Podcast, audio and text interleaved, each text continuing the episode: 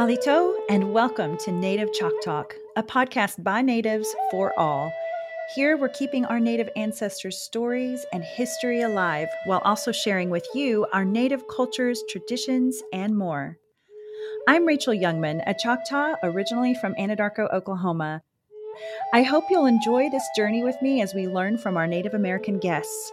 And stay tuned for the end of each episode where we'll talk about some great ways to support Native causes and or Native-owned businesses. Let's get started. But first, a word from our sponsor. Potential is everywhere in the Choctaw people.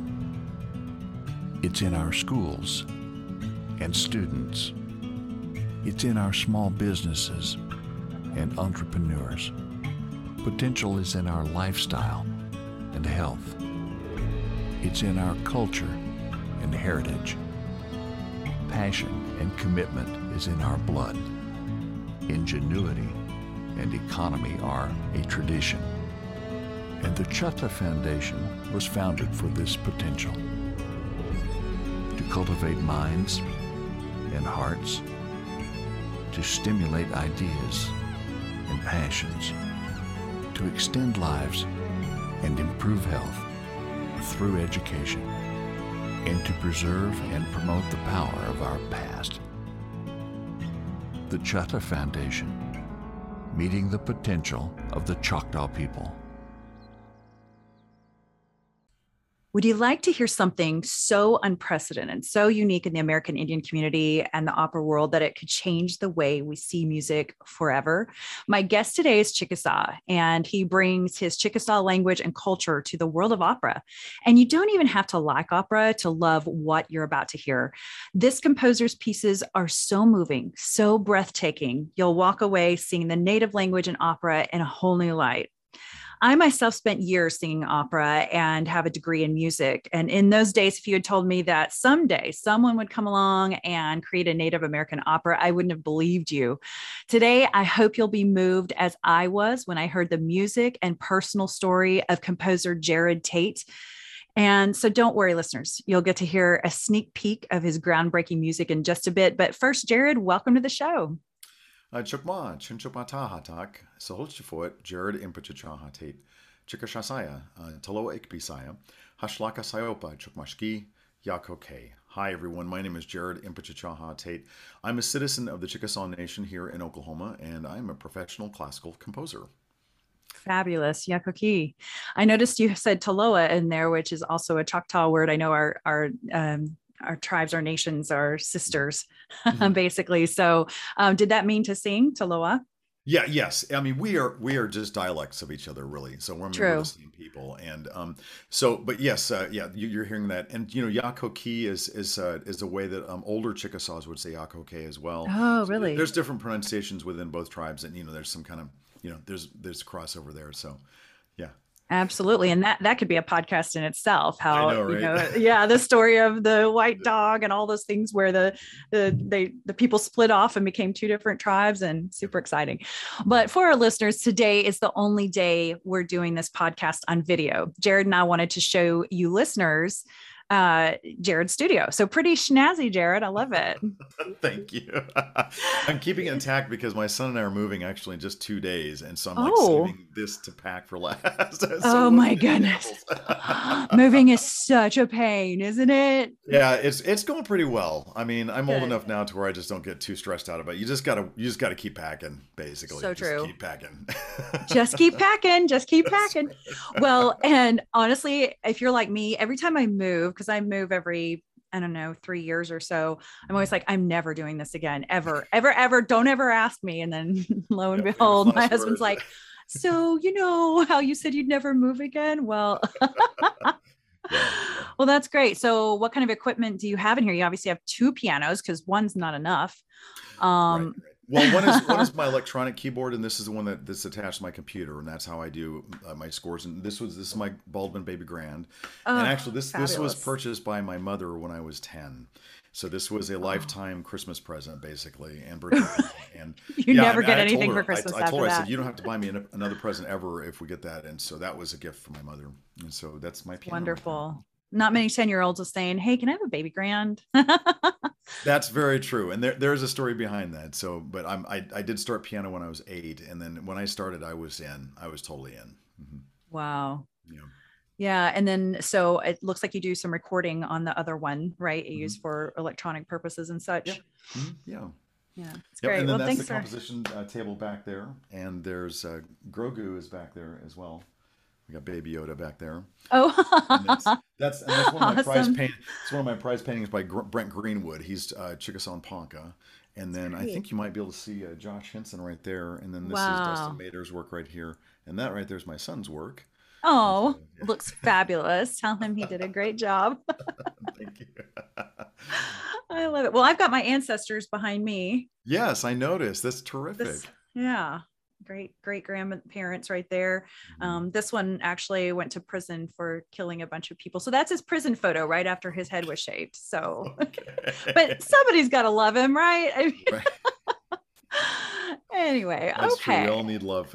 That's right. Everybody needs love. So I'm probably the only person in the world that would put his picture up. But so I was so excited for today's conversation. I could barely stand it to be able to talk about the two things I'm most passionate about is truly an honor. So we've got opera and we've got our native language. In a moment, we'll talk about your newest composition, Shell Shaker, a Chickasaw opera. But let's first learn, learn more about you and your world. Why don't you share more about your full name for our listeners and what it means? Sure, absolutely. Well, um, my full name is Jerod Impuchachaha Tate. Uh, Impuchachaha is one of our house names, and both Choctaws and Chickasaws have house and clan names. And fortunately, my both of mine have survived. I'm Shawi clan, which is raccoon, and um, so Impucha, the the art, they were like surnames basically. Like, so it was like from the house of Impuchachaha or like von Beethoven, that kind of thing. So back in the day, we would have been referred to by either our English surnames or of the house name, so of Impuchachaha, so that you'd be introduced to either way. And both Choctaws and Chickasaws were like that. So, um, so that's an inherited house name that I retain that I'm very, very proud of, of mm. course. And um, so, just a little bit about me. Um, you know, first, my my father Charles is Chickasaw from Ardmore, Oklahoma, and uh, Dad uh, went to University of Oklahoma Law School, and um, uh, Dad was professionally a lawyer, a tribal judge, special district judge, and um, Dad, really importantly, was author to our current Chickasaw Constitution. And for those that wow. maybe remember, we were we ratified all of our constitutions back in the 70s, and so Dad was a part of that and authored the new constitution that we have now. So uh, I grew up with a very, very deep knowledge of tribal politics and history, and especially being in Oklahoma with our 39 federally recognized tribes here, I was around a lot of different yeah. tribal members and cultures, and so I'm very grateful for that, of course. And um, so, but also, Dad is a classically trained pianist and baritone. So oh I gosh. grew up with my Chickasaw father playing class and singing classical repertoire in the house, and there it is. I started piano with Dad and um, then when I started lessons, um, three months in, I had announced to my parents that I was to be a concert pianist. That was totally set. Da, da, da, da. I know what I want to be, mom and dad. And I was serious. I was like, I'm going to be a concert pianist. And they were like, Yeah, sure. And I'm like, No, I'm I'm serious. And so, um, but mom, uh, uh, my mother Patricia uh, was Manx Irish, and mom was mm. from Nebraska, and, and my parents met in Oklahoma and mom was a professional choreographer and dancer. So, and my parents met in the theater. And so between my two parents i grew up completely saturated in theater. I called myself a theater brat because i was in rehearsals all of the time. That's where i lived was in rehearsals. And so um, one thing i'm really really grateful for about with mom is that is that i was in the dance world. And so a lot of my american artistic heroes are choreographers like Martha Graham, Isadora Duncan, Ruth St. Denis, Ted Shawn, Agnes DeMille, and then of course you start getting into people like Jerome Robbins and Alvin Ailey and Bob Fosse, and I mean these the, those modern choreographers that worked with Bernstein and stuff. So right. Th- this oh was oh a God. really major part of my wheelhouse was modern American dance. I mean these were pioneers and then also mom was setting you know major ballets and so i was growing up with the finest orchestrations known to man with like the rite of spring or Romeo and Juliet. You know, this was this was normal for me when I was a kid. In fact, um, like I ran lights for mom, I did sound, I built sets, I did costume, makeup, all that kind of stuff. I was just always in in all of that. And I mean, I, I would make edits for mom on reel to reels when she needed. So I was literally splicing Rite of Spring to mom's specifications. Are which, you kidding me? Which is really horrible to see if you think about it. But I mean, that's just choreographers do that all the time. They're constantly adding and subtracting to the, Yeah. depending on their choreographic needs. That didn't bother me. And, and, and I'm actually really amenable to that now when people need to edit my music or shorten or something that's perfectly fine. I think that's great. What i'm hoping is that you know no matter where in my piece it's good enough that it's going to be okay.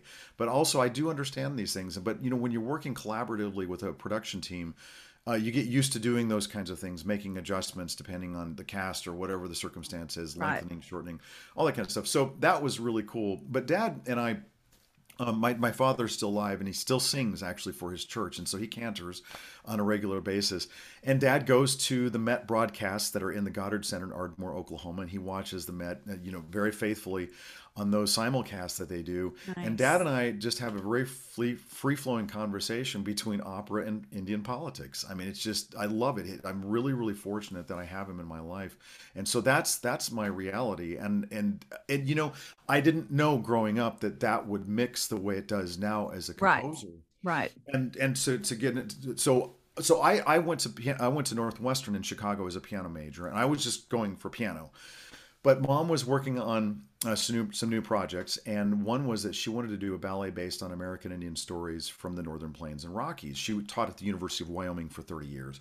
And so she just went to me and said, Well, you're my Chickasaw kid, and you can, you know, you should write my score. And I'll t- I, t- I turned her down because I, it just blew me away. I, I'd never considered composing a work like that. But she's kind of like, you know, come on, you grew up with this. What do you, you know, what's the problem? And I, but the thing is, I mean, mom opened up a door that was it was clearly an opportunity and something that I took very seriously. I hmm. mean, like within milliseconds, it processed in my head what she was asking, and you know, beautifully and innocently, mom was asking me to be my entire self, to be both a classically trained musician and an American Indian at the exact same time, married in composition. Which is so not something we see out there in the mainstream. Right. Well, the good news is is look at who my examples were. I had Claude Debussy, who is a French composer. There's Tchaikovsky, who is a Russian composer. There's Bartok, who's a Hungarian composer. Mm-hmm. All of these folks were completely infusing their national and ethnic identities into their compositions. But that's what Right. art has been doing forever. I mean, it's just that's what we do. It's like all modern artists are infusing their identities into what they do. That's what art is all about. And it's like if you look, if you take a look at all of our like our old shell carvings, well, those were modern artists from our own tribes bringing their national and ethnic ethnic identity into their artwork. So it wasn't something unusual, but but in Indian country that was rather new. The only composer that I was aware of at the time was Louis Ballard from Oklahoma, who's Quapaw Cherokee, and he's a he was a symphonic composer. He was the only one that I was aware of, and so anyway, I just I, I felt very overwhelmed, mostly because of it was a solution in my life that I it, that hadn't occurred to me. So that was overwhelming. But also, I mean, I have the weight of Tchaikovsky on my shoulders. I you know I want to make sure that if I did it, that I did it with the same integrity as these great artists and Martha Graham. I said Martha Graham and Tchaikovsky, and, and these two you know these two beings were in my wheelhouse of art. But not only that, but we're just coming off of the first hundred years of American Indian visual art as a genre, along Right. with literature and choreography and plays and now film. I mean, you know, the weight what to me was very, very serious and I took it very seriously.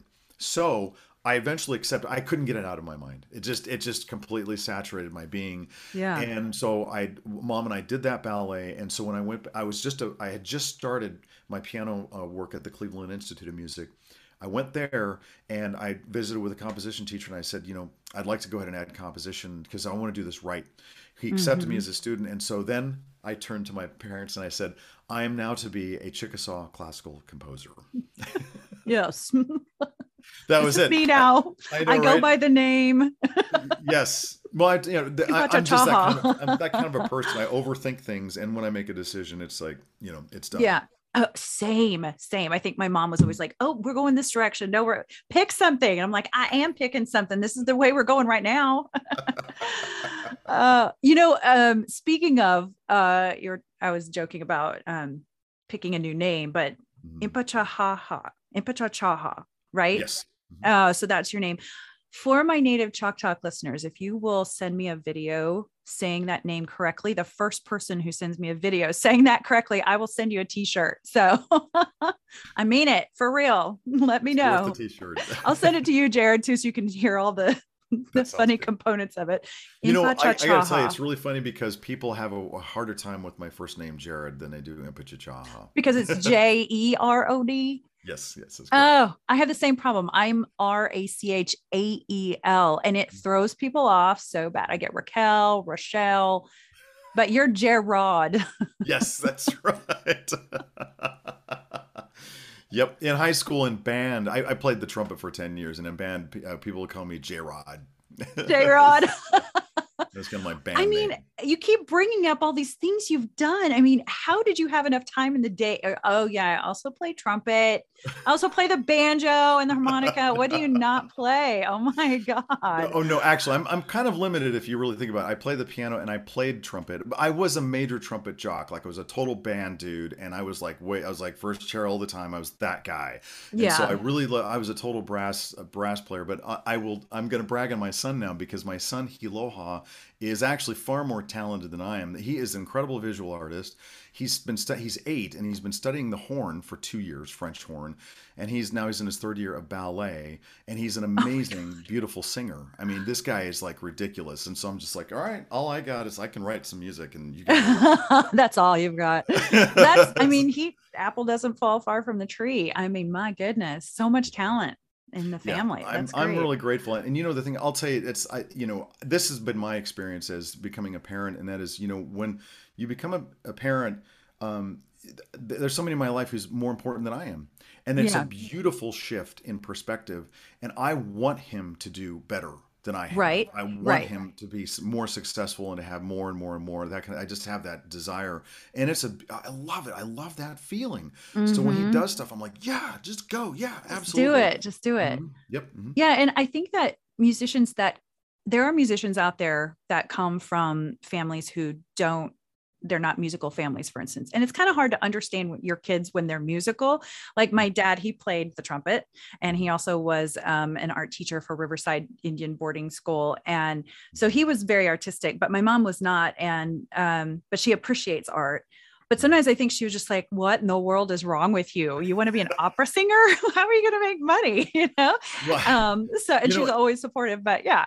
So it's, he's it's lucky. really funny because actually, uh, music and art it can be very very lucrative. You just have to be coached in the right ways. And that I talked to sure. a lot of folks, a lot of college students about. All right, you're about to graduate. How are you going to pay the bills? And we get yeah. into it, and it's Good. actually quite lucrative to be a classical music teacher. I mean, you're out the gate. You're worth fifty dollars an hour from college. That's really an important basic fact for people to know about themselves is their, their right. monetary value.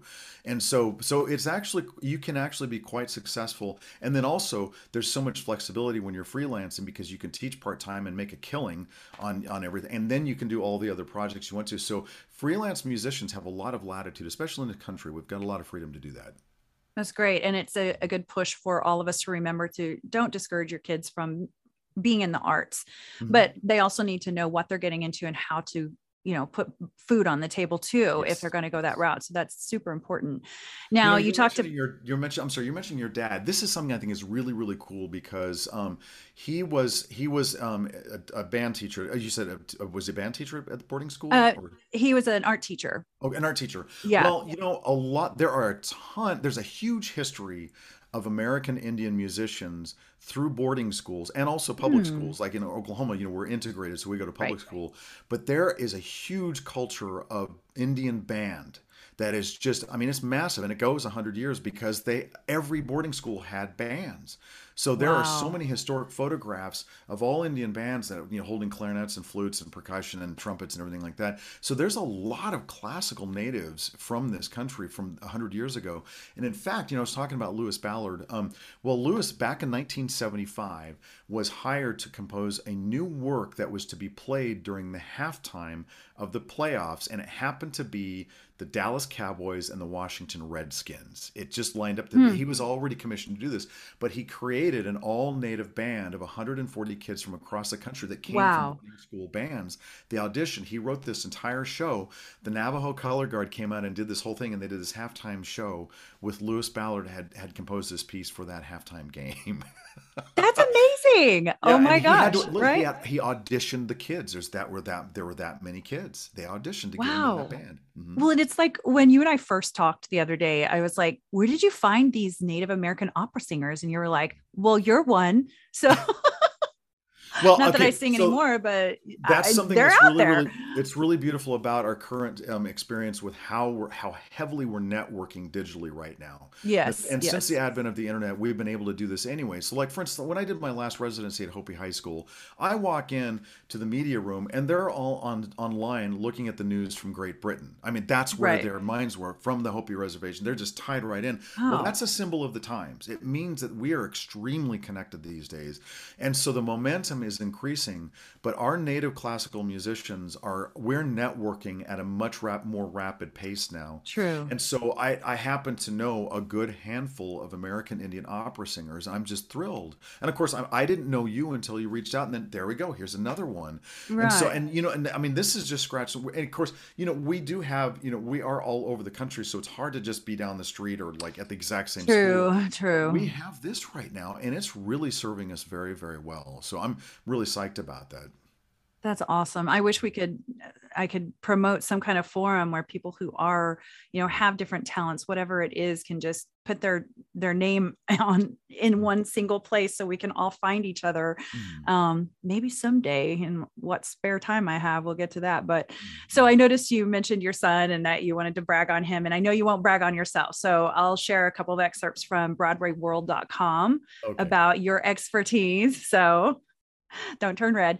Uh, Mr. Tate is a three time commissioned recipient from the American Composers Forum, a Chamber Music America's Classical Commissioning Program recipient, a Cleveland Institute of Music Alumni Achievement Award recipient, a governor appointed creativity ambassador for the state of Oklahoma. I had no idea there was such a thing. That's so cool. Mm-hmm. Um, an Emmy Award winner for his work on the Oklahoma Educational Television Authority documentary, The Science of Composing. I need to go find that. That sounds mm-hmm. interesting. Mm-hmm. Um, in addition, addition to his work based upon his Chickasaw culture, Tate has worked with the music and language of multiple tribes such as Choctaw, Navajo, Cherokee, Ojibwe, Creek, Pechanga, Comanche, Lakota, Hopi, Tlingit, Lenape, um, Tongua.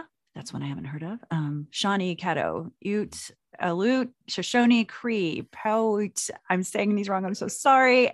And Kootenai. Uh, oh, Salish Kootenai. That's the Flatheads in Montana. Oh, okay. Mm. Thanks for every one of those tribes that is listening and put up with what I just did to your tribal names. I'm so sorry.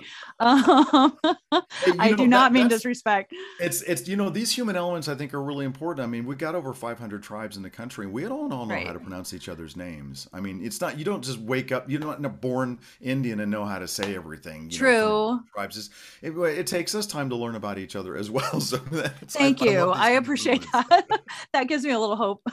I mean, can you imagine what it was like when there were thousands of tribes? Like, I mean, just it's mm-hmm. crazy. Yeah. Mm-hmm. So here we go. There's some more. Believe it or not, there's more people. Tate earned his Bachelor of Music and P- Piano Performance from Northwestern University, as you mentioned, where he studied with Dr. Donald Isaak and his Master of Music and Piano Performance and Composition from the Cleveland Institute of Music, where he studied with Elizabeth Pastor and Dr. Donald Erb.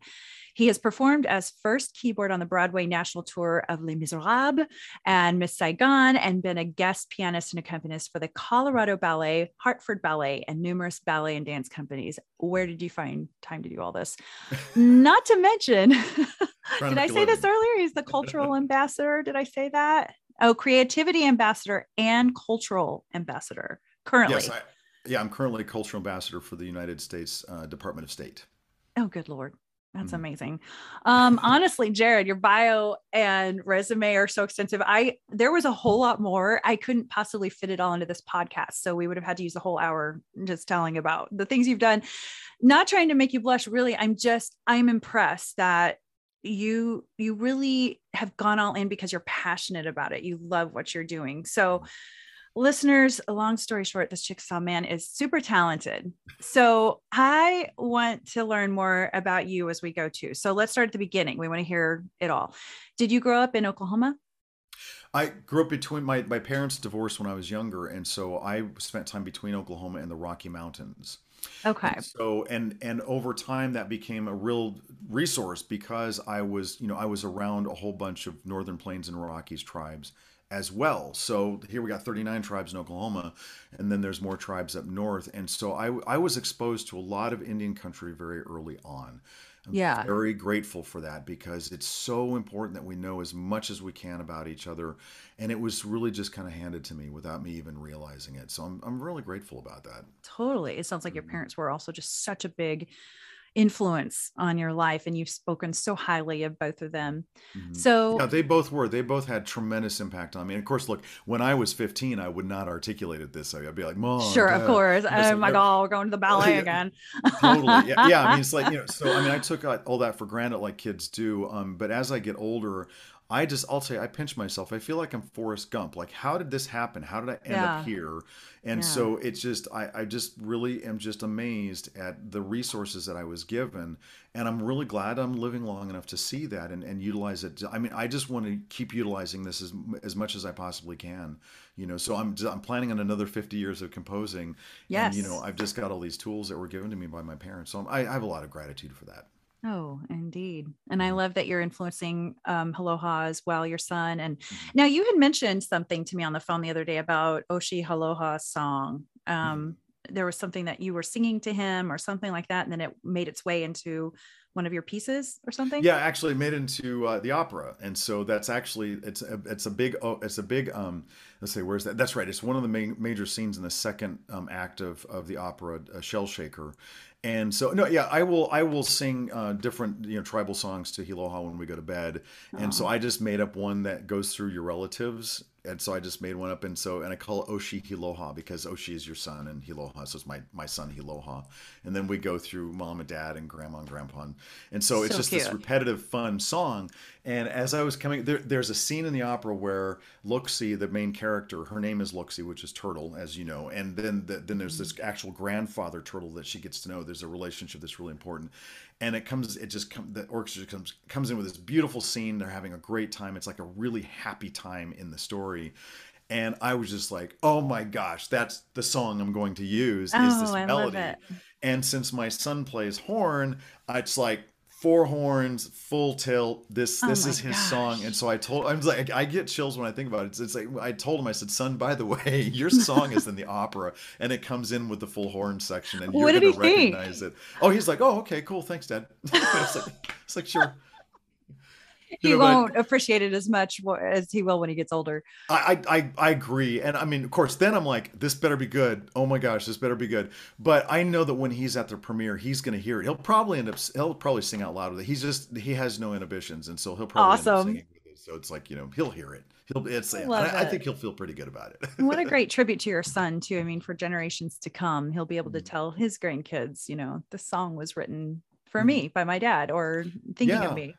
Well, and you know one thing that's I mean I'm really proud of this, and I and I this is part of my deep passion is that this opera is saturated with Muskogean style and and uh, our Muskogean songs. When I say Muskogean, these are songs that I'm that I'm borrowing from Choctaw, Chickasaw, Cherokee, and Creek. Um, Okay. because I want all of our Muskogean people to go, oh hey, I know that song, you know. right. And, right. and I love doing that. And I and when I'm working with other tribes, that's why I list those other tribes is because I will work with their music and their language so that when those tribal members are in attendance for those those performances, they're like, oh, I understand that.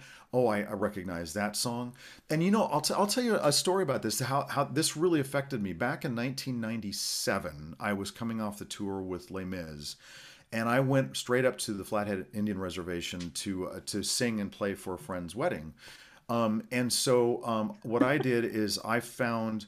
Uh, oh no, I'm sorry. Jaune Quick-to-See the visual artist had sent me a tape of one of their old Salish love songs, and so I was like, "Oh, I didn't know what I'm gonna do." So uh, what I did is I kind of made a round dance arrangement with a hand drum, and I sang this love song to them at their wedding, and Hey. the community response was fantastic because many of them had not heard that song for decades. Oh, so cool. And I was like, so oh, cool. I, and I told him, I said, well, I learned it from an old recording that was made of the Nine Pipes, and that name just resonated with the community. And I, I didn't know the Nine Pipes were. I just knew it was off the Smithsonian recording that Right. Jaune had sent me. And they were just so moved. And Terry was like, Jerod, you brought people to tears. And I was like, aha, right. I mean, it really stuck with me. I'm like, okay, this Gives is really important because then in all the all the theatric productions to bring our language and our songs in, onto the concert stage i mean i was already doing it but boy did that give me a fuel injection to really make sure and give those moments for our tribal members to where they could go i know that music you know? Yes. and of course i mean i abstract i get very modern with all kinds of things but there's moments where those songs are just cl- crystal clear. There they are. So I, I that that's a very driving memory for me Beautiful. I, I can't imagine being like, oh, I'm getting married today. Now the person that's going to be singing, he's coming from Les Mis, and then and then he'll come. And oh, and he's performing a traditional song from Yeah. the tribe. It's fine. Yeah. yeah. Well, and, Pretty you know, cool. of course, I'm Chickasaw. They had no idea that I would be singing this old Salish. Yeah. song. They had no clue. And but but see, that's a, that's a technology reinforcement that I really really believe in. And I mean, a lot of Yeah. our tribal members have been learning songs that we have found on some of the archival recordings. So we've revived a lot of our material that was archived by some people that it it may, it felt questionable at the time, and we've had Yeah. controversy about that.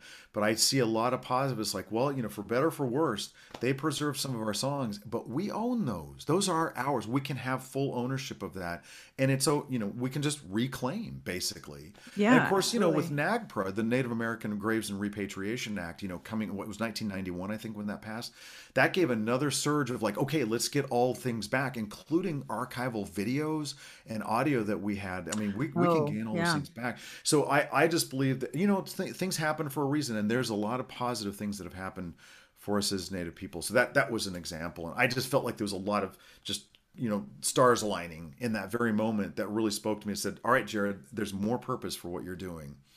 Isn't it a wonderful time to be native? It it is. I like it. Absolutely. I mean, I, I, it just feels like even in the last year, I mean, I don't know. I, I don't know what the, co- the the major surge is right now, but I'd like to thank everyone who has put in time to try to bring awareness um, because those people have paved the way for us to some degree. And you are one of those as well. You're doing this groundbreaking thing by pairing our native language with opera, and that has not been done yet. So, you know, I, I think when we were talking about your son, when you and I last spoke on the phone, you were talking about these really cool things you do. And while we were talking, you were doing laundry and putting chicken in a crock pot. And it was it just kind of hit me funny. It's like one minute you're blazing a trail in the world of opera and Native American arts. And then the next minute you're like being a dad, putting chicken in the crock pot, you know, just everyday life of a maestro. But uh, it's Well, funny. you know, and everybody has that. I mean, that that's something that's I think is very universal and unifying. Well, parent parenthood is very unifying. It's Isn't really it? cool what that does, and and also just family, just any sense of family. Honestly, is I mean, um, I'm just saying that because I'm just so jazzed about being a dad right now. So I talk, I speak that language, but family is a really really important thing that unifies all people. And you know, we are we're we're all paying bills. We're all cleaning, doing laundry. We're all trying to make sure the house is okay, that our kids are safe, that our families are taken care of as they're aging, as we have other cousins and nieces and nephews and siblings. You know, we're all very connected with each other. We all care. We all want our families to be okay. So those, you know, all those daily. I mean, that's we all pay bills. You know, it's just, we all do It's those true. things. It's true. Yeah. I remember um, I had won an award from the New York Met, and I was really excited. I felt, and I came home. I once I got home, I was, you know, felt so glamorous, and I felt so loved and just, you know, adored for a moment. You know, the ego was feeling good, and then I went to the pantry and I was a starving college student at the time. So I went to the pantry and all I had was some commodity cheese from the my Indian commodity cheese. I was like, I'm so hungry. so I ate so much cheese that night. But I was like, one minute, you know, you're this audience is applauding for you and then the next minute you're like eating commodity cheese so Mm-hmm. um but it, it really just goes to show you we're all we're all just people i mean brad pitt at one time was probably just you know a server at a restaurant trying to make ends meet while he's trying to become an actor so That's that's absolute fact. Absolutely. I mean, and you know the thing is, is even some people that we perceive as you know having silver spoons from birth, you know, there's they go through their own tragedies. There's all kinds of things that happen.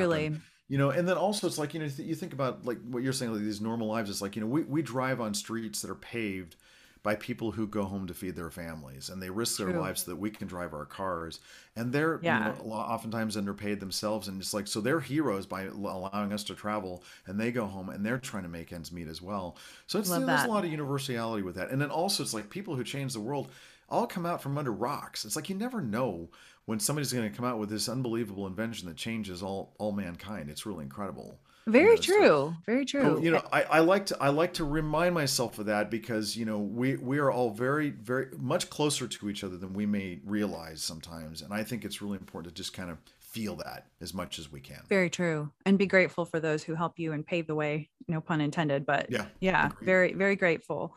Mhm. So um, I'm from Anadarko, as you know, and you told me a really great story about a famous athlete the other day that had to do with Anadarko. Share, share with because I have a lot of people that listen that are from Anadarko. So Sure. you got to share the story. Well, I'll give a little bit of background. One one part that we can talk about here in a bit is um, um, I also teach and mentor American Indian youth in composition, and it's something that I I just it's just unbelievable. I just so uh, it's great to do this, and so we'll talk Yeah. about this. But so I was on one of my gigs, and I was at the Grand Canyon Music Festival teaching um, on the Navajo and Hopi reservations. And so I was down in Polacca and I was meeting the kids at the high school there at Hopi High, um, the Hopi Bruins, um, and uh, for the first time. And so I was just kind of getting the interviews together. You know, they, br- they're bringing their guitars, and one was a clarinetist, and so we're sitting down, this all you know, Indian band, and Yeah. so. So I'm going through and you know I was just you know asking like hey you know do you have any ideas? Do you have just what what are your impulses? What are you feeling you want to do? And they were writing music for string quartet. So just kind of getting them you know coached up about you know what do you want to do? And and so this one kid comes in and he didn't look Hopi to me. And I was I was trying to place him. I was like well he might be a mixed blood or something like that. So we're just sitting there very modest kid. And so we're talking and I was like "Y- you're not from around here, are you? And he goes, no. And I said, okay. I said, where are you from? And he said, um, Oklahoma. And I said, oh, okay. I said, well, what tribe are you? He said, I'm Sac and Fox. And I was like, oh, okay. Well, I said, what are you doing out here in Hopi country? He said, well, my both my parents work for BIA, and so they were they were relocated out here. So I'm, I'm going to high school here at Hopi High. And I was like, oh, okay, that makes sense. I said, and his name is Norman. And so I was like, well, Norman, what's what's your last name? And he said, Thorpe. And I said, as Like, in as in. Jim? right. As in, said, who "Yeah, are you related to? Yeah, I said he said, Yeah, Jim's my uncle. I was like, Oh, Oh, my God. One of my composition students is Jim Thorpe's Dang. nephew. Just so I'm- happens. I mean, it's such a small community that can happen in our community. Yes, yes. And of course, I was love in the middle of. Arizona. I was like, "What is going on here?" See what I'm? I'm, I'm Forrest Gump. I'm just Forrest Gump. How did this happen? Well, my my parents, um, uh, my yeah, my yeah, my my dad and his siblings, when they were in high school, met Jim in one of his. He'd come to Anadarko, and a lot of Indian kids went out to Anadarko to meet him. And I, I so I get out of this lesson, and I'm, I'm going back to uh, to Tuba City. It's a bit of a drive back there through the mesas, and so I, I stop at a payphone. I call my aunt Ann. I was like, you won't believe who I just met. And she's like, Jerod, I shook Jim Thor- Thorpe's hand when I was a kid. So she shared me this story about what he was like. And I said, you know, I swear he looks just like him. And so we were describing his Oh, voice. wow. And Wow. Anne was recalling Jim Thorpe's voice, and it, Norman just sounded just like his uncle. It oh was Oh really gosh. incredible. But I mean, I was just like, I can't believe this. I'm having So this phone conversation in the middle of the Hopi reservation, calling my Chickasaw aunt in Houston, talking about Jim Thorpe and Anadarko because I just taught his nephew at at Hopi High. I mean, this is just crazy. Some kind of sign. I don't know what, but maybe you need to make like a Jim Thorpe opera. I'm running. yeah, I know, right? Just have him running all over the stage and singing, running and singing. Also, it's really hard to run and sing. Yes, it is. That's why. That's why all the heroines like die at the end because at least they can lay there and sing. and they can rest. But hey, you know what? You know they can just lip sync. I mean, you know everybody does it, so they just lip sync and run. Sure. Little Milli Vanilli going on there. I love that story though. So for Yeah. our listeners, I assume most of y'all know who Jim Thorpe is, but just in case, he was a Sac and Fox Olympic gold medal medalist who won the pentathlon and decathlon, and also happened to play pro baseball and football. I mean, he was just like this. He's like the Michael Jordan of the day, you know, except he was Native American, which is cool. So I'm just blown away by these And he was, stories. he was also voted by uh, um, he was voted athlete of the century wow. by Sports Illustrated. He he, he and Michael Jordan were neck and neck for that. But uh, Jim Thorpe, and because anybody who knows their sports history are major fans of Jim Thorpe because of his versatility, how many things he just crushed, you know, knocked out of the Wow. ballpark, so to speak. And um, and yeah, he won, uh, you know, he won gold medals in the Olympics, and so like yeah, What a this guy was he's a real athletic hero. He really is. So yeah. Truly, truly. And you know what's crazy about your meeting his nephew is that it just proves that we're not that far away generations wise from some of these greats like the code talkers jim thorpe certain notable chiefs and such that hits home for me too um so what a funny Mhm. story Agreed. um so let's hear more about your career what got you into composing we've talked a little bit about that so at what age did you or what year did you start composing I was 23, and that's of course was when mom had commissioned me for a new ballet. And I see, Mm. look how fortunate I was. I was commissioned for my very first work. Wow And I'll tell you, I'll tell you a story around that that was actually really, really important. And that is, okay, so for the ballet, mom wanted to focus on story, different, uh, like a uh, like a, a plethora of stories from the area, yeah and then we had a storyteller that that wove in poetic storytelling in between. And so we were looking. This was in 1991, and Dances with Wolves had just come out. ah So we were looking for, you know, actors that that we thought would be a nice draw, and so we just went through the screen credits of, of all the people that were in Dances. Are you with Wolves. Mhm, Yeah, you know, we called Floyd Westerman, called Graham Greene. They weren't available, but we got a hold of Rodney Grant, and Rodney played the character Wind in his hair. He had hair literally down to his ankles.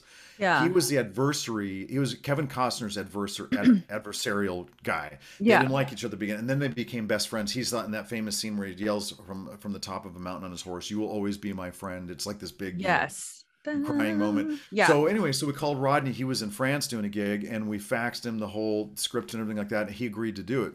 So Rodney came in like lightning um, into this gig. He was very famous at the time, and so he decided he agreed to do this. And Rodney was also doing um, immediately a lot of social work with kids, like visiting kids on reservations, giving them inspirational wow. talks, you know, all this kind of stuff. He was really using his stature to to motivate Native kids. I like him. So yeah, we so we had one of our visits was to, to the Wind River Reservation, also to Pine Ridge um, when we were out in South Dakota, and so um, anyway, so he. That man was just on me, and he was like, "Man, you got to do this. You got to be a native film scorer and all this kind of stuff. You got," and I was just like, "Ah!" I was, I was, I was trying to figure out where I was going with all this, and I told him, I said, "I don't think I can do this." And he, oh my gosh, that was the wrong language, but he was Rodney was really, really on me about this, and you know i mean it was it was intense he was so passionate about me becoming a classical symphonic composer and that was one of the biggest reasons why i did and rodney he lives in california now and we're Thank still you, friends. Rodney. Yes, I I love know. that Thank he inspired you. Yeah. yeah and he was i mean and so um, he just he was just on me about it now i also within the in the classical community people were also like you've got something that's new fresh this is really really great everybody saw a lot of value in this but rodney grant just hammered it into me and he is probably the reason why i decided to go ahead i mean he did it It's like, wow. you know that's that's my deep memories like this guy was like so passionate about it. i was like he's got to be right he's got you know so i i trusted him i'm glad i did Oh, isn't it crazy when you look at people in your life who inspired you in certain ways? And Mm-hmm. you've had a lot of inspirations in your life and you haven't taken it lightly. You have really gone forward and said, I'm going to take this seriously and I'm going to try this out. Yeah. So, um, okay. Now, speaking of, I'm excited to talk about Shell Shaker, a Chickasaw opera. And this is your newest work. And again, that combining of opera with Native American language is something that's never been done, as I mentioned earlier. Why don't you explain to us what the title means? What is a shell shaker in the Chickasaw culture? Absolutely. So, to my knowledge, this is the first opera that's entirely in one of our languages. And so, this is entirely sung in the Chickasaw language. And shell shaker comes from our shell shaking that you and I share within our tribes, and it is a it is a mark of our culture for Southeast Muskogean culture. Also, woodlands in general. There's shell shaking all over the woodlands of the United mm-hmm. States, so it resonates with an enormous amount of Indian country. And so we don't have a powwow drum for our sound. Ours is turtle rattles. And so, um, and when so the lead singer in our stomp dances has one, you know, rattle in their hand, but it's the gals who are who do the massive percussive shell shaking, and of course they've got bundles of turtle rattles on each leg, mm-hmm. and they shuffle, and that's why they call it stomp dancing because they're stomping on the ground, and it creates the sixteenth note type of a rhythm and of mm. course, when you've got all these concentric circles of people going around the fire, I mean, you can have a hundred shell shakers at the same time. And as you know, that's an amazingly beautiful wash of shell shaking sound. It's incredibly powerful. So you've got the lead singer singing, and then you've got the response from the whole crowd and all of the shell shaking to me, it's one of the most powerful cultural things that, that we've ever had in Indian country. I'm dying love, to see it. Yeah, I, I, love people seeing this and experiencing it. So, so the the legend of how we received our turtle shell shakers as part of our culture is is one of our Rosetta Stone legends. Another one is spider brings fire, like how we all received fire. That's yes. shared amongst our tribes as well. and so, you know, fire is the first technology of all humankind, and so many of us uh, there's there's fire stories all over the world. There's also trickster stories all over the world. That's a very important one because tricksters are a very important part of our psychology in our lives. And so then for us you know our shell shaking.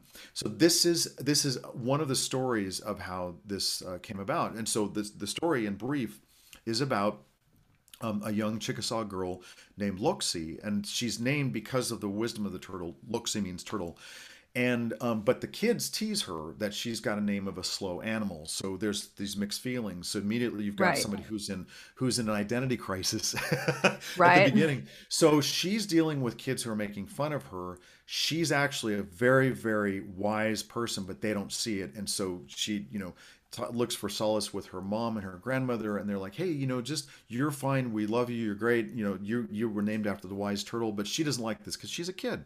No kid right. likes their name. I don't know one kid who's ever really right. loved their name you know. So and you know kids always mess with each other's names. That's just like totally normal for that age.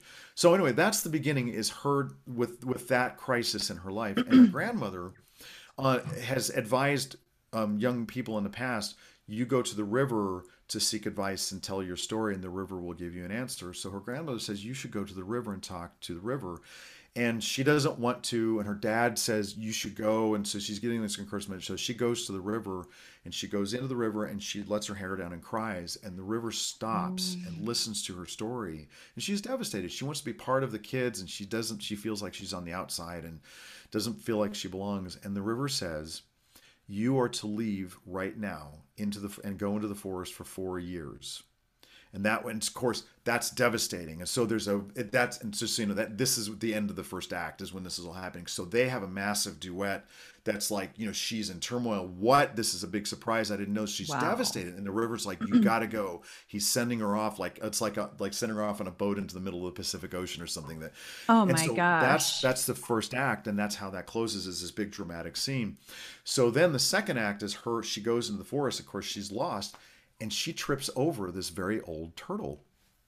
Well, she sees the turtle, he's old and slow, and she begins to make fun of him. well, the turtle says, You're making fun of me. And she realizes, Oh my goodness, I'm doing exactly what happened to me. And so immediately, oh, wow. you see this, this yeah. transformation, this growth is happening.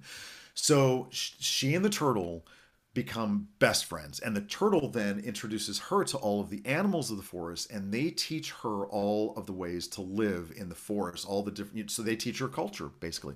Right. So the turtle's holding out. She doesn't know what he's going to teach her. So finally and he's an old turtle. Well, they build a place, and they and she's living the forest, and she loses track of time. Of course, she's having a great time with right. all of her new animal friends. And so, um, so one evening, she uh, she and the turtle go to sleep, and she has a dream that the grandmother turtle is coming to take him away to be with his ancestors. And she wakes up and realizes it wasn't a dream; it was real. Oh, yeah. Home, but the grandmother says he has left you a gift. This is your final gift, and it's the shells. And so she knows what to do with those. And she realizes four years has gone by and she knows it's time to go home. So in the meantime, the grandmother has also visited the village and told, given them a premonition that she is to return someday with something very, very important. Well, I've added a love interest. There's a, a little boy named Hiloha, which is my son's name. No way. Hiloha is our word for thunder, which both Choctaw and Chickasaw.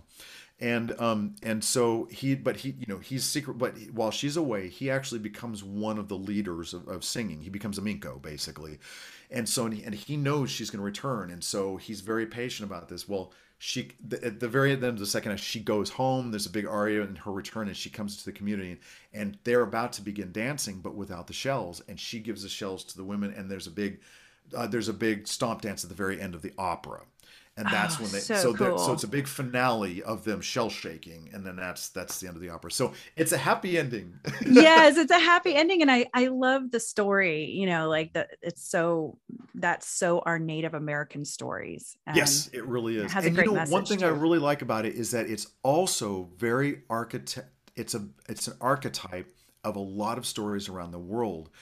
Hmm. Personal i- ide- identity crisis with somebody.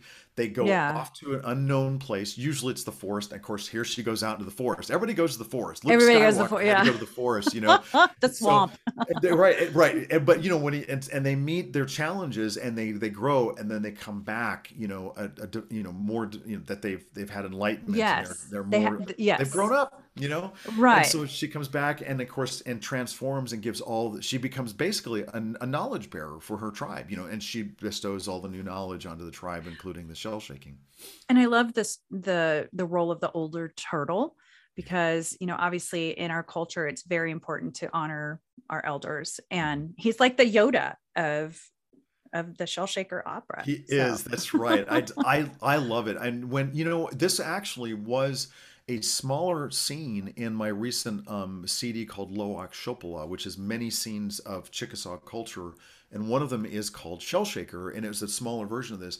And when I wrote it, and we I realized I'm like, you know what? I think this could actually. And I was thinking, could Yeah. this be?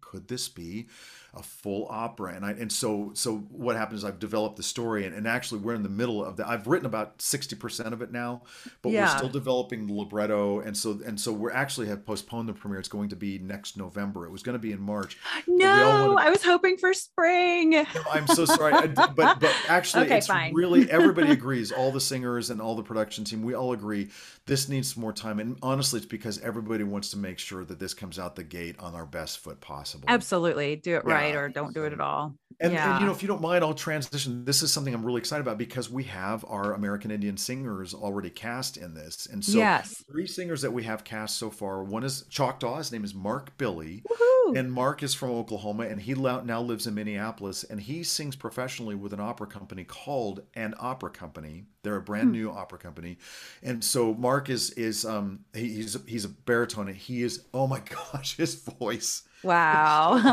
oh gosh. It's so beautiful. He is so beautiful. And so um, we have a spinto soprano who is Okay. muskogee creek and th- she's kirsten kunkel and she lives in ohio. And so she's been cast and we have a young cherokee soprano kate morton. She's a, a lyric mezzo well she's a lyric soprano slash mezzo. She's got a Wow, really okay. unusual voice. And Yeah. so, so she's been cast. So we already have uh, three people who have, have been cast which I'm very excited about. So we've got our, our Indian singers in, in the cast so far, and so and so we're, we're still working on casting right now. But those people are absolutely in right now, and I'm For very sure. excited about that. So so yes, so this So opera is going, and, and the costume design is by our Chickasaw, um, I'd like our Dame Chickasaw like uh, textile expert, um, Margaret Wheeler, and so she's made all the renderings that are actually on my Facebook page now on in, in, on Instagram. They're beautiful. I'll be sure to share them with our Facebook. and Please do. Margaret is amazing. Margaret is she uh, she has a, a, a company called Mahota Textiles, and her her work is just unbelievable. Mm. So at the premiere. Um, they will well actually the premiere is going to be a concert style premiere kind of like Les Mis um, what like the 25th anniversary of Les Mis. So and, and then we'll stage it later but we're going to do it as a concert premiere with the orchestra but everybody will be in full Great. costume. So yes I'm very excited about this. So that's that's what that's going to be like. And it's really cool. Oh, and also our so so I, I'm not fluent in the language, um, but our, our obviously our, our the director of our language department is Josh Hinson, and Josh is a modern Chickasaw speaker. Okay. And when I say that, it's that he's very comfortable with um, with interpreting and translating into modern text. And Josh and I have worked on several projects. In fact, one of them was called Misha Sipokni about the uh, the brothers Choctaw and Chickasha going to Oh. Mississippi together and splitting. That was I, I So wrote an oratorio about our migration story, and that is all in Chickasaw. Of course you did. of course and so but josh is is um is our interpreter and translator and so between josh and um, lila palmer she is our dramaturg slash other um, librettist the three of us are are are creating the libretto together which i'm really grateful for because lila has great expertise josh is and so it's just it's a very unusual um, circumstance in which the libretto is being created. So you know, I'm Oh, providing okay. the, the main architecture, and she's helping out with like you know to make sure that the English poetry is really really great, and then Josh is making sure the Chickasaw is airtight, so it can be performed both in English and, Ch- and Chickasaw equally successfully, and of course with super that kind of oh, so okay. we're that that's actually our biggest thing is that we want to make sure that all of that text is 100% available to do however anybody wants to. Yeah. Yeah, to- so anyone can adopt important. it. Because Yeah, I'm I not mean- going to just have it in the Chickasaw, and that's fine. But you know, I we need to develop the English text where the English text. So I'm going to have two versions composed, like Okay. two scores, one in English Wow. and one in Chickasaw.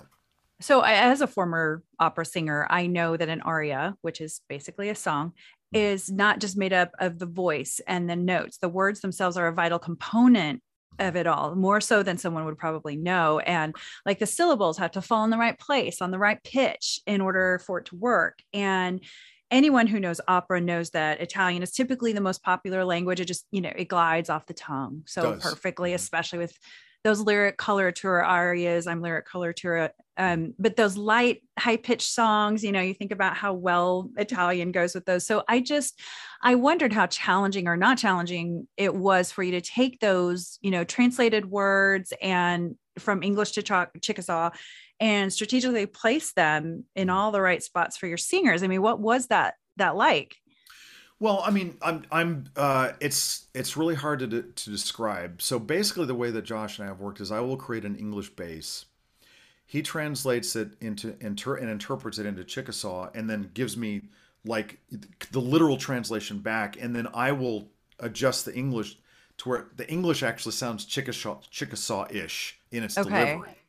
Yeah. So I'm that's what I usually am working with, and so you know, I mean, I know the words that are being sung, and I I, I- guess I'm just kind of following my artistic intuition about um because yeah, the English does sound very different, and so I'm trying to make it sound really good in Chickasaw. But that's Yeah. that's the challenge. That's why we're addressing this is because I want to be able to create an English version. Obviously, going to be very similar. All translations do this.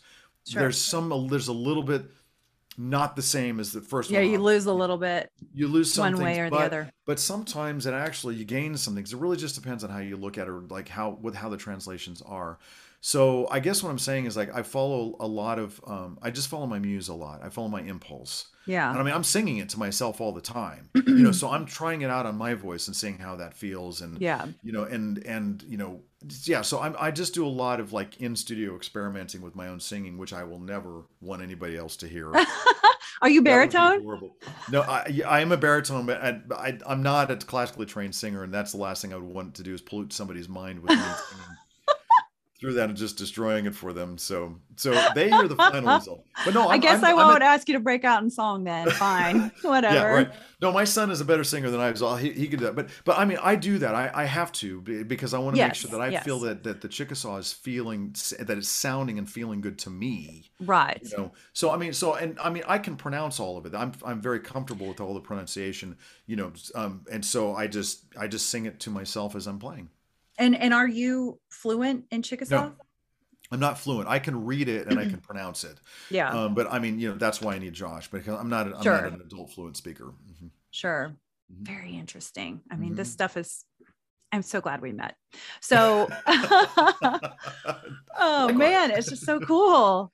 Yeah. Um, so I am so excited to play an excerpt from one of your Choctaw hymn pieces. Um, you and I had talked about, I was like, can we play something from the opera? Will you let yeah. us have a sneak peek? And you're like, we don't have anything recorded yet because we're mm-hmm. still, you know, you're still in the middle of composing the rest of it. So, um, but I thought it was great that we can listen to this Choctaw hymn piece, which sounds similar to some yes. of the, you know, music you're doing in there. So tell us what we're about to hear and what it's about. Well, this is actually a trailer that I had assembled to help uh, push, you know, some uh, support for doing the opera. And um, in the, the in the work Lowak Shoppala' on the on the new CD, there's actually a scene in there called Hymn, and it's a first it's like a fully orchestrated version of one of our Choctaw hymns that Chickasaws and Choctaws sing alike in our in our churches. Mm-hmm. And so, I mean, those hymns are just I love. Oh, amazing! They're so beautiful, and they're yes. just I mean, they're the the melodies are just like they're there. They're just waiting to be you know to be put with a symphonic True. orchestra. and so so th- this is an example of that. And so I, I I put the climax in there where you hear a full a verse of the hymn, but with a baritone and a soprano singing with a full orchestra.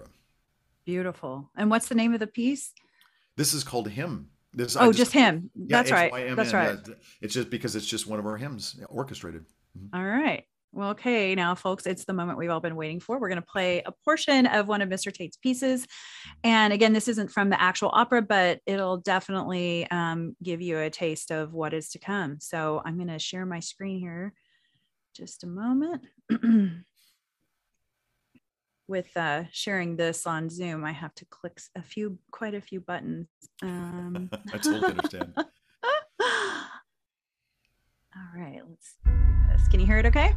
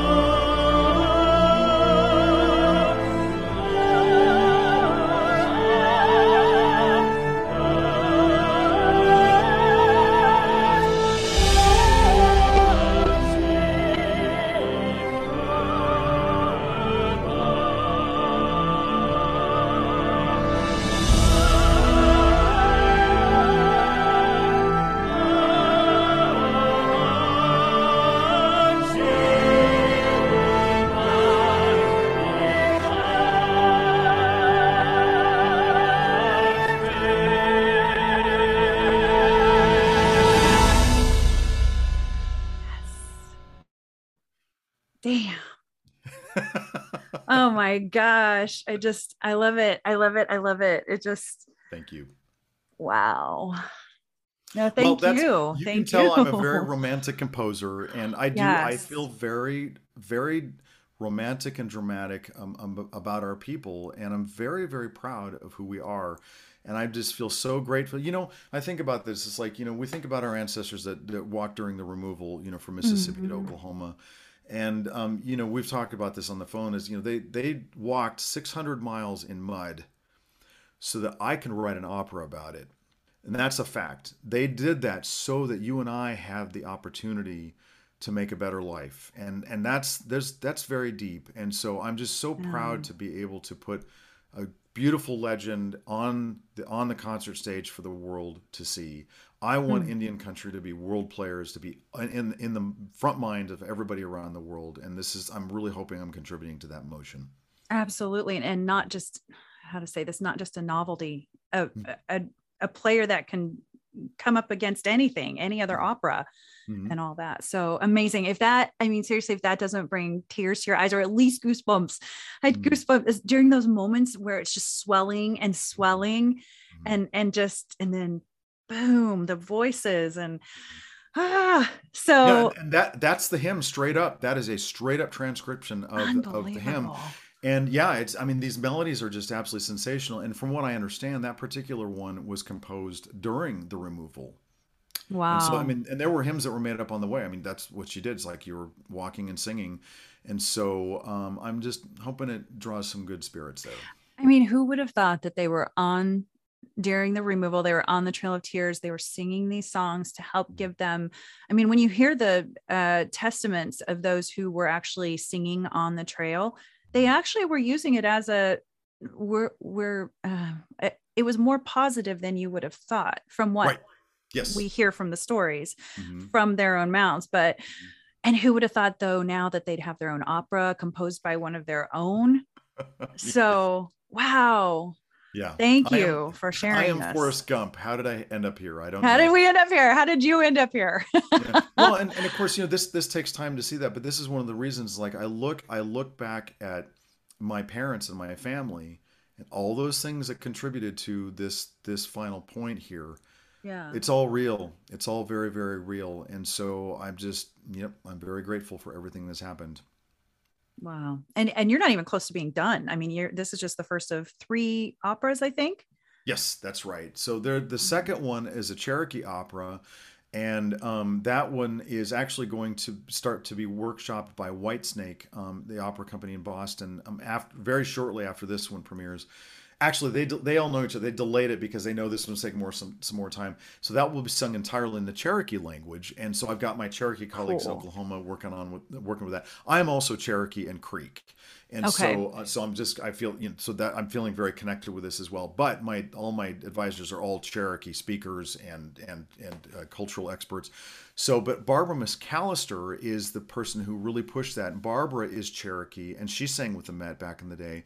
And Barbara lived in New York for a very very long time. Had an international opera career. She's a dramatic mezzo and now she she's back um, in the Cherokee Nation teaching vocal um, lessons to Cherokee Oh, kids. great. she's a, a tribal employee teaching opera. future opera singers for Jerod Tate I know, right? well, and that's actually how I met Kate Morton, um, the Cherokee soprano that I'm working with right now, uh, because she's one of Barbara's proteges. So anyway, so Cherokee's next, and that's going to be about Sequoyah and his daughter Ayoka. So it's going to be about their Oh. relationship. hello And it has three stories in there that are really cool, but it's them preparing their final uh, syllabary that they're taking to the tribal council for approval for their new Cherokee press. Mm. And that's real. It's like, you know, I don't I don't know if people are aware of this, but Sequoyah created the very first American Indian alphabet. And I believe what I'm hearing is that it was the first alphabet created in about 5,000 years by one person wow who never read. He only saw people reading. Like he picked it up. Really? Never read English, didn't read English. He did Amazing. not know. He just saw it and was like, you know, I think I want to do that for my tribe. And here this genius creates this first syllabary. I mean, and that's why one of the reasons why it looks so unusual is because he wasn't over influenced by Yeah, right? Mhm, Yeah. Ah. So so this is uh, but his daughter was one of his was one of his assistants in preparing everything in his shop and getting this ready and they took it to the tribal council at the time for approval and it was approved and that's when they started the Cherokee Phoenix their their newspaper and started printing and and disseminating all of this reading ability of the Cherokee language throughout their tribe. Yeah, that's amazing. So he tells her three really awesome important stories of the tribe and those become the stories that are told in this opera so it, it's like it's like you got this main story and then it breaks out into these three other important stories of the cherokee Oh, and so comes back cool. to oh i'm excited about this it's going to be a yes lot of lot yes bring that. it yeah so yeah so that that'll be opera number two okay and do you know what number three is yet i, I do yes, I something have- chalk talk I what what I I haven't I have some ideas. I'm still working on that. Um, I, I'm still kind of settling on what the third one will be, but there there will be three. You could do something about like this guy That, that- I know, right? he was actually pardoned by president grover cleveland otherwise he was Oh. going to be hanged Oh well, thank you, President I, Cleveland. i've got all your content ready now I appreciate that. somebody can play president cleveland right? i'm thinking baritone i don't know Yeah, know, right? maybe you could do both you could play that part too No, no, I won't do that. That won't happen. no no if you change your mind let me know I I'll can tell you. sing okay, but I can't. I can't sing opera. That's just that I never trained opera, so that's that's not something I will do. Here, I say this, and of course, I told Rodney that I couldn't write symphonic music, and Rodney was like, yeah nobody believes you anymore Jerod j rod I know. Thank you. yes, my high school classmates will appreciate you calling me that. my bandmate. i'm sure Yes, They paid me to say Hunter, That's that. a shout out to you guys, man. That's, that's there you go. there you go to Jerod's high school classmates yeah. thanks for slipping me the 20 um, That's awesome.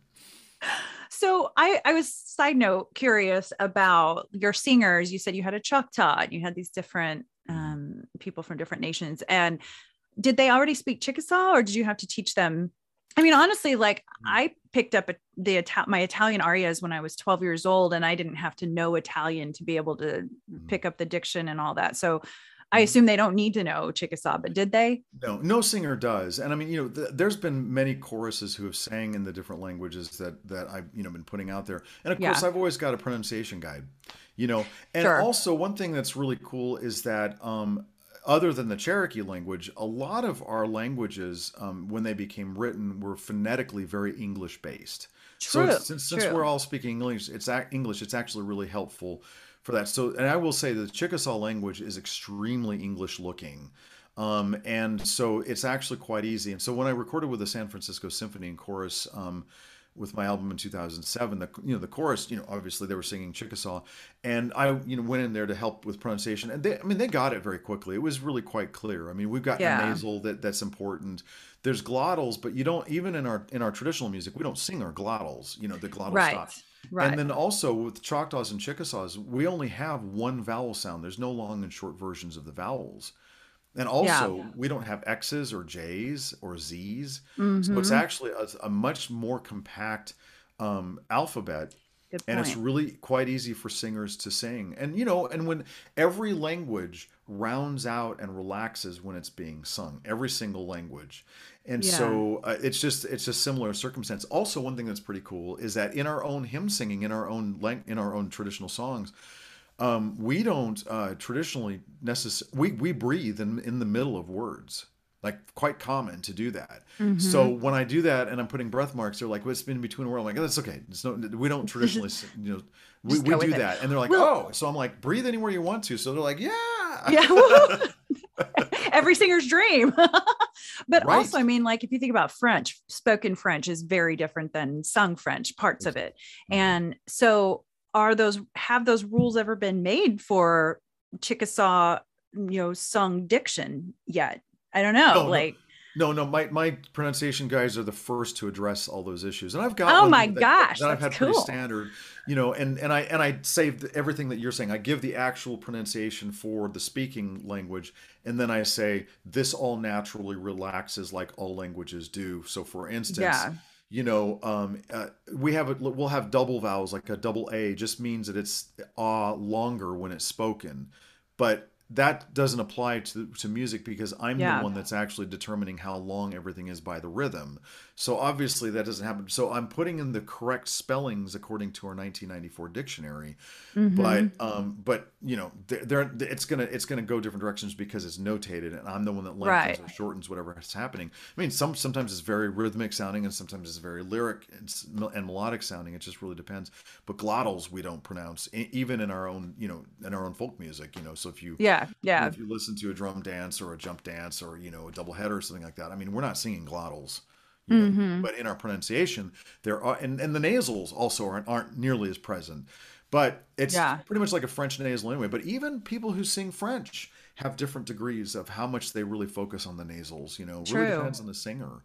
Mm-hmm. True. And I guess you do have some kind of a door opening with the hymns and things like that. Some some taste of how the Chickasaw sung, you know, mm-hmm. the, the, language is sung, mm-hmm. but it's still very different when it comes to opera, in my opinion, or maybe agreed. it's not. But agreed. Yeah, I totally agree. Yeah. Very interesting. So, um, well, tell me about the music itself. I mean, we picked up a lot just now from getting to mm-hmm. hear that mm. piece but what was your overall inspiration for the general themes and sounds? Is there a native american feel to the music i assume? Well i mean i that's that's my goal. Basically the best way i can describe it is that i'm looking for an ethos in the sound. And within that ethos, there are specific things I'm doing. So, number one is I have an enormous amount of our tribal music literally transcribed and used as base material throughout. So you're going to hear melodies all over the place. Mm-hmm. And many of them will be like very, very rooted in our traditional melodies and sometimes very literally, also very abstracted. Now, in terms of like the orchestral ethos, well, the sh- the shakers are present. I will not give spoiler alerts, but that's Oh. a very and and throughout my orchestral music, I actually use a lot of, of shell shaking sound. Oh, cool. That's a signature sound I really Nice. enjoy, and so I use it. In, yeah, mhm. and sometimes that's like through little tiny egg shakers like that. I'm orchestrating the actual shell shaking sound. Sometimes it'll be a very small, slight sound, and sometimes it'll be a larger shaker sound. So the percussionists handle different colors of my modern abstractions of that Right. shell shaking sound, just like Indian cool. painters do. It's like if you look at Brent's piece, he's got you know he's got a hymn singer. Well, he's got he's got a stomp, and it's called "Bringing Up the Sun." And he's got this Choctaw guy bringing up the melodies through the fire and everything like that. Well, he's abstracting. He's got those ancient petroglyphs in the sky. Yeah. you know, the colors are all different. Well, that's what our that's what our native artists do. So I'm doing the same thing with our melodies and the context of the story. So I'm I'm modernizing our ancient culture, and of course that's what our shell carvers were doing back then. They were modernizing Yeah. things that had been done Right. years ago. So that's so. But I use the full orchestra just like uh, native painters used, you know, acrylics and paintbrushes that are not aboriginal to our to our tribes. They're using those modern materials. I'm doing the same thing with a symphonic orchestra. So in the orchestrations, yes, I'm looking for rich woodland feel. Yeah. In the segment where the animals are all talking, oh my gosh! I mean, you've got you've got a raccoon dance, you've got a quail dance, you've got a, a deer dance song you've got so there all those melodies are in there but i'm completely characterizing i'm making them character pieces Right. Right. so that that it's Oh, not I how it's it. necessarily traditionally so i'm abstracting but i'm making those melodies very i'm i'm i'm, I'm messing with them it's where they're creating these different characters the nani the fish or you know Fani the squirrel or Issi the deer you know and and I mean all so I'm I'm characterizing all of this stuff. And so that's that's what I'm doing throughout and I want it to come out to where you feel like you've been surrounded by woodland creatures from a you know from uh this specific culture. I want Right. that feeling Oh, and I of course, love you know. That's like cool. like when when she goes and talks to the river and they have their their duet about and they're in struggle. I mean, they're singing these tunes, but that, that I mean, it's just going to be just basically big orchestrations that are very emotional, you know. So I'm looking for that as well. So there's there's a big variety of treatments and drama, but I mean, again, that's what theater does. It's like you look at. I mean, look if you look if if anybody uh, is inclined to listen to Prokofiev's Romeo and Juliet ballet score, oh my gosh, you want to talk about a Russian composer taking everything Russian and just doing everything possible to express all kinds of abstractions of his own Russian culture. It's a really good example. right. So I feel like I'm a kid in a candy shop. I'm just like saturated in my own tribal story Ah, with all of our tunes. I'm just I just feel so charged. I feel like I'm in a blanket of my own people, you know, and it's and I just I'm just allowing myself just to be very inspired and very impulsive about expressing. I ultimately I want all audience members to be pulled by this story. You know, Yes. compelled. You know. I don't think you're going to have any issue with that. Not at all. cross your fingers. Hey, it is, you know, it has, you know, it's, I still have tests to pass. sure. But Every composer mean, does. if it's anything like, you know, what we just heard, it's, um, it's going to be great. So Yeah, we're it's very cheering you on. it's very much, yeah, there are lots of moments like that. Right. Lots of biggies. It's a lot of emotions going on. oh yeah. And and you know something i think our listeners need to know is that you don't have to be an opera buff to enjoy shell shaker. We're all kind of learning this new thing by coming to see it in mm-hmm. november of 2022 so with that romantic sounding score and the beautiful costuming and so on everybody's going to get something out of this. I and so. You know, and I remember when I would sing opera and I would ask somebody to come watch, they'd be like, "Oh God, no, I don't know anything about it. It's it's in a foreign language and all of those things." You know, it, I had to drag them to come watch, and then they always enjoyed it. You know, I, mm-hmm. I think sometimes they would run a little long for the average, you know, Operas folks can who be very long. Well, you know, Yeah. one thing one thing I try to encourage people to remember that I think is really cool, and that is today we are in yet another explosion of symphonic music and film. Uh, You know, th- Yeah. that it's happened many times over the last hundred, you know, ever since film has been created. But we're in yet another explosion, and right now, the major the, the public is extremely attuned and actually quite educated in every possible style of symphonic music. Hmm. Like the most classical sounding to pop sounding to very modern and edgy sounding. They mix it with metal bands. You know, some of it sounds very, you know, British and very conservative pianistic from the 1800s. You know, I mean, there's so Yeah. much going on. And of course, there's one Marvel movies wouldn't be what they are without these incredibly dramatic symphonic scores. So people are actually completely primed to listen to opera because opera is bigger than life and it's all that. It's all that big, very big expression of theater. I don't even think people realize, and I hope that this will make everybody think next time you watch a movie, think about the mm-hmm. music that's in the background Yep. and and think about how much it moves you to uh, along the story of what you're watching. I mm-hmm. remember when I was in college, Ren and Stimpy was really big. And I remember them playing some opera pieces in that and some classical pieces, as well as you think about Bugs Bunny. You know, he had a lot of there was a lot of classical pieces in there too. So it's it's out there more than people know. I think there was a Ferrero Rocher commercial that had um a French piece that I used to sing and it was a duet. I can't remember what it was called, but anyway, oh, I know what you're talking about. Yes, yes. Frere- um, Not no. It's I, I I know Yeah. exactly which one you're. Let's sing about. it together so we can remember. No, I no, me neither. I'm not, no, I'm not singing that. well, and, the, and Especially because it's I supposed to be two sopranos. So I think in bringing this up, what it, what it does is this allows the audience to take ownership for something they already know. yeah, That's why it's like they- they're they're completely equipped and and capable. Of Yeah, good point. Most people know what a clarinet sounds like, or what strings instruments sound like, or what the brass instruments sound like because of their exposure to you know to modern cinema. It's terrific. It's really really great. So there's and so th- that intimidation factor, like otherness factor, doesn't have to exist at all. It's like you know, did you ever listen to the score for when Raya came out? I was listening to that. You know, uh, Hiloha loves Raya. It's just great. When all those Disney scores that come out for all the cartoons. Yeah. I listen. I'm listening to the scores, and I'll tell you, I'm listening, going, "That's some great music." I- oh my gosh, you know, I really admire a lot of these film composers who make the decision they do. I, they, I mean, they're making great artistic decisions with their with their symphonic arrangements. They're it's really quite amazing. the world really is becoming impressive. more and more talented as we go. It's um, true. it is isn't it it's like wow i mean even just with what what you're doing um but now sometimes operas today have super titles which is a chance for the audience to read the translation. So sometimes it's like a screen above or beside the stage and so they can understand what's going on in the opera. So it's great for people who Mhm. uh, don't speak chickasaw which is like 99% of the population. Um, Yeah. or just you know they just want to understand okay i they look upset. Why are they upset? I need to see the translation. But anyway will shell shaker have super titles? Yes.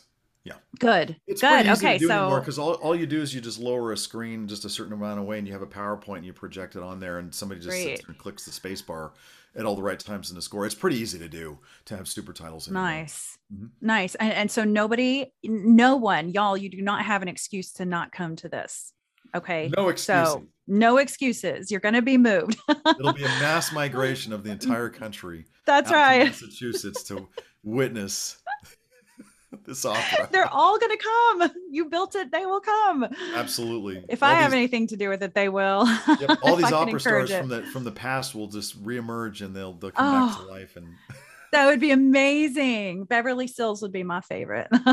right. so um I noticed I'm going to put you on the spot. You're probably going to say no. I'm okay with rejection. I'm used to putting myself out there. So uh you have a piano right there. Is there any chance you can play 30 seconds of something for us? I'm not going to. No. Rejected again.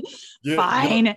I'm not prepared, and I, that's I'm like this is a typical uh, classical pianist thing to do. It's like you know, I mean, honestly, all my music is packed. I need to read something. To, to- oh, I would actually play you that Choctaw hymn. I, I just don't have it with me to. no, read it. it's okay. It's okay. we did not plan for that at all. I just thought I'd like throw you for a loop and make you blush. So human um, moments. It's like no, I'm not going to play for you. I'm a pianist, but I'm not going to play. I'm well, that's the thing. play. Like, I never would tell people that I sang because, well, first off, most people don't want to hear opera singing, but Mm. for you know, a lot of people, if they knew you did, they're like, "Oh, sing something," and I'm like, this Yeah. room is so dry. It's going to be like singing Yeah. into cotton. No, I don't want to Yeah, sing right. for you. I, I, I totally get. it. Well, I mean, it's, you know, it's the same with anything. It's like you know, well, you know, I'm I do construction for a living. Oh, could you build a house for me? Right, um, exactly. No, well, you're gonna have to kind of come to the site and see what's going on if you want to see the house being built. I, I know there is a price for everything. So if you want to pay me, we might be able to come up with something. But yeah, That's funny. Well, I would rather Uh, people go on YouTube and hear like really great polished performances. And, amen, amen. well, thanks for not considering that. So that. I love it. Ah, well, something else I think is wonderful about this being created by a Native American is the fact that every detail is- considered. And you shared with us earlier about the costuming for the production. And for our listeners, I'm going to share those sketches on my Native Talk Talk Facebook page, along with you know more information and photos about Jerod and the Shell Shaker Opera. Um, what else can you tell us about the costumes? Anything else there? Well, um, you know, Margaret does a, a modern twist on on ancient, you know, costuming, and uh, and then she also matches it with the character. So like River has this really beautiful rivery type of an outfit, Beautiful. and and so and but her knowledge, her uh, her knowledge of our ancient um, uh, clothing is very deep. So she's pulling from a, a very very well informed, you know, place, and it's really Yeah. really cool. So, and I mean uh, that's what that's what we want. So she's drawing from that tradition and making it modern. And I just, I just love that about her, you know. And of course, you know, the, it's really fun because all those air- animal characters, she's got specific costumes to that, and she's got a, a younger version of Luxie and, and the the older version, and same thing Ah, with okay. Ah, the younger, and then four years later, and then you know, so all all the characters have their own you know look, and they're they're elegant. Oh my gosh, are these elegant? I mean, you know, they this, are they're so beautiful. look, Met the Met has nothing on her. I mean, Wow. I'm not joking. I, Go I, I look Margaret. at stuff. I look at stuff like that. I'm like, yeah, whatever. We got all that in Indian country. And in fact, you know, with the opening of the First Americans Museum that just happened here in Oklahoma Mhm. just a few weeks ago, Margaret and a lot of her colleagues. There's a lot of Native uh, designers, clothing designers coming up. The Native fashion is exploding. It's awesome. I That love is it. so great. There was this so huge great. runway show with like five or six costume designers, you know, and themselves is playing along with it. And and I'm telling again, it was it was imme- I hate to say this, but it was immediately after the Met, you know, uh, their their big gala. Yeah. And I'm like, I'd rather this this honestly, this stuff is You're like, this is away. yeah. This is it. This is like really great modern American stuff, and I, I'd much rather watch these things. It's so compelling what Yeah. people are doing with our designs and how they're. It's just I love fashion, but you know if you think about it in in world history, when people meet, the very first thing traded is fashion, before food. Before True. understanding language, Oh, I everybody's love your looking at- dress. Look, look what they're wearing. Look at this. Um, everything. It's like, oh, I like your bag. I like your shoes. That- That's the first thing that happens. And when you know people are making their own Right. designer masks, the first thing that happens is like, you know, with the COVID mask. Hey, nice mask. The first thing we all notice and we and we start ripping from each other is fashion. yeah. So I love seeing our native artists being empowered by this huge fashion movement going on right now because I want to see Americans, you know, wearing American Indian fashion. I think it's great. I mean, that's what a testimony of success. So Margaret's in that whole wheelhouse and I just love watching that and what she does and adds it's just really really incredible. She sounds amazing. I'm gonna have to. She- yeah, and she's an amazing person. I mean, she's just I can't get us like, how did I meet her? Like, how did I get to work with these people? I'm just eclipsed by this talent. Well, you know, I remember when I used to, you know, you do an audition for, you know, let's just just picking something, San Francisco Opera or whatever, and of course, their idea is to bring in singers from somewhere else, for instance, to be their, you know, highlight highlight them. And I understand why they do it. It's exciting to say, oh, th- they're from New York City or whatever. But I've always thought, man, there's so much good local talent in all of these different states. And um, and especially Oklahoma. And I don't know that people always know that um, just because Oklahoma doesn't get a ton of notoriety. It is now a little more with reservation dogs and Mhm. Killers of the Flower Moon and stuff like that. But Right. Mhm. um, so you know, uh, we mentioned earlier that I'm Choctaw, you're Chickasaw, so we're kind of like brother and sister here. So, Yeah, uh, what would you like people to know about your Chickasaw Nation? Well, you know, uh, one thing that I'm, I'm very proud of is, I mean, it's kind of similar to like the Iroquois Confederacy had a direct impact on the U.S. Constitution. You know, when Ben Franklin came back for them, he's like, "I've got our missing piece. This is going to seal the deal on our constitution. Right. Well, the Chickasaws had a had a very very large impact on where the country, the direction the country went because uh, the Louisiana Purchase had been made, and the French were literally trying to disseminate, d- dis- decimate the Chickasaw people specifically because we were such a force. And so the French went to war with the Chickasaws, and we wiped them out. We drove them out, and we, I'm sorry, the, that created the Louisiana Purchase. It allowed the United Right. States to buy that part of the United States, and then then of course the rest came after that. But it was three languages going on. One was English and French and Spanish, and that Louisiana Purchase allowed uh, the, America to be what it was and to actually take over the rest of the, the the country like that. And it's why we all speak English today instead of French to each other. It is the reason. And I, uh, you know, hedging my bets, I'm I'm glad that you know, choosing the countries that would have been, you know, you know, I guess the colonizing country. I think we came out with the best of the three. That's my personal opinion about it. Um, and then also, it's like for Indian country for in, with American Indians. Um, if we had three different, uh, you know, totally different cultures running it, I don't think we would have been able to be as monolithic as we are today. Hmm. So I don't know. That is an interesting take on it. I like that. it's all conjecture. I mean, you know, it's like you know, it's hindsight is always twenty twenty, but it's you know, but I, I try to see a positive thing about it. But I I can say very clearly that the reason why American Indians all speak English to each other is because of the Chickasaw Nation. Interesting. I totally believe that. Mm, Yeah, And it's a it's a wonderful tribe too. Um, is it Inouye that's your chief? Yeah. Yes. Um, yeah, he seems like a you know great leader, and I'm proud of our chiefs. Yep. Actually, he's he's called a governor, I think, right? Not Yeah, a, yeah. not a Mhm. chief. No, I, I am proud of our Minkos as well. I mean, our leaders, I think, are really, really quite exceptional. And uh, I mean, again, I'm grateful to be where we are now because, you know, the 70, 50 years ago, our, our, our leaders were, uh, tri- were government appointed. And we're back to our full elections now. So we have a lot of autonomy. Our Yeah. constitutions are in full force. And we've had those since uh, since even before removal, we had constitutions, and so it's just you know Right. that we you know i'm just really really glad, great that uh, glad that we have that that autonomy.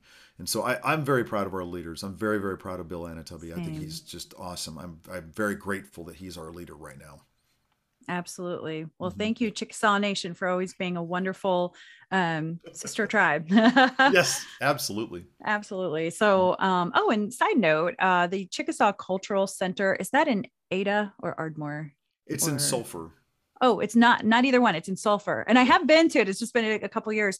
That is a great place for people to go and learn more about the culture. But also, it's just a fun day. Bring your family. There's lots to do and see, and um, even just the staff there are super cool. Mhm. Yep. So, well, I wanted to give a thanks to a shout out to your team for all their hard work and expertise, your translator, your uh, costume designer, Margaret, your singers. Um, obviously, I can't name them all here just because we don't have enough time, but I know that they've probably worked super hard. And um, I, I really, as a fellow singer, I really appreciate what you guys are all doing together. So, uh, you mentioned November of 2022 is the um, probably yeah that's our target when now yeah so okay. we'll be in the winter of 2022 when we premiere this Great. and uh, i'm very excited so basically you can follow me on all the socials i that i use it very much as a billboard for events yeah Um, I have very little personal stuff on there because then it just gets too confusing and junky. So I just put on. so, but it's it's very easy to find all the events that are happening with all this stuff, um, with all this classical American Indian music. Yeah, absolutely. I'll, I'll definitely be coming to watch probably more than once. I'm going to drag as many people as I can to come see it. Can't Take wait. Uh, that's right. Bus, of Everybody Indians. gets a t-shirt. Yep, that's right. Gonna print T-shirts now. That's right.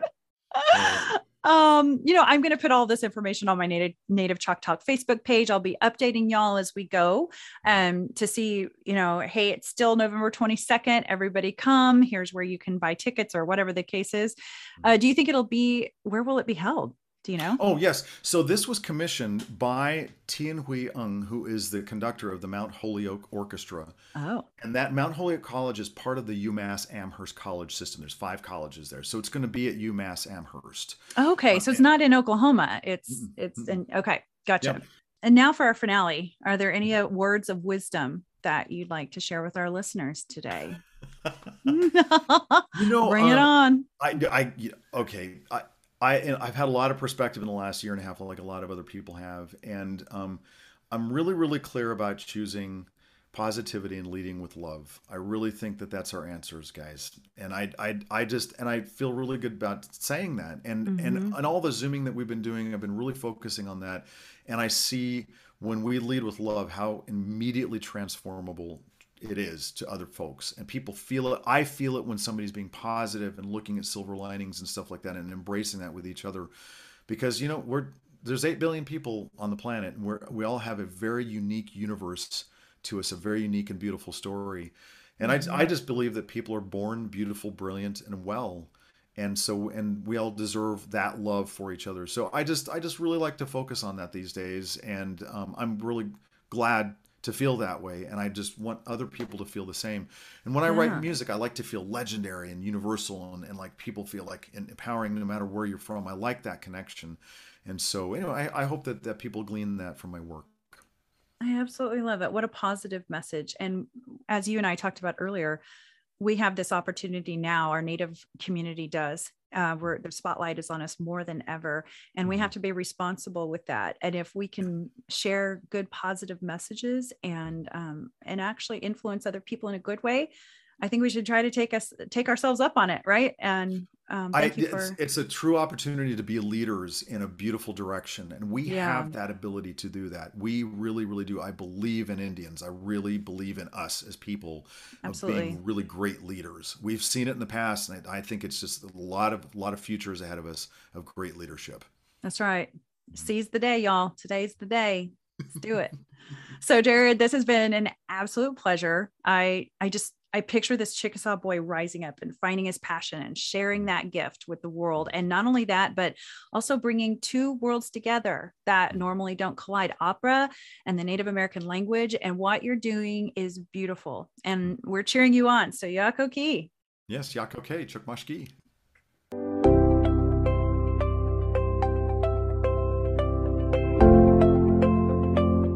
Right here at Chickasha Wings, we teach people to fly. We've got 11 airplanes, nine flight instructors, and about five mechanics. We turn out about 80 new certificates or ratings each year. And we train pilots who now fly at the major airlines. We have, they fly for the Air Force, the FAA, for private jets. They even have a few missionary pilots. Our customers come from all over the United States. Here at Chickasha, we're able to provide lower costs, a more focused training program, and we're able to provide a higher level of customer service. My favorite thing about this business is helping people because I see people go from not knowing anything about it to being an airline pilot. Come out here and learn to fly.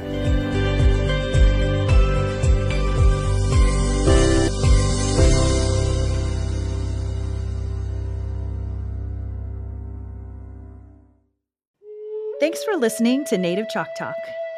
Be sure to join our community on Facebook, Instagram, Twitter, and LinkedIn. Simply search for Native Chalk Talk. That's Native, C H O C T A L K. And check us out at nativechoctalk.com. Stay tuned for the next episode. You're going to love it. Yakoke. Thank you, my friends.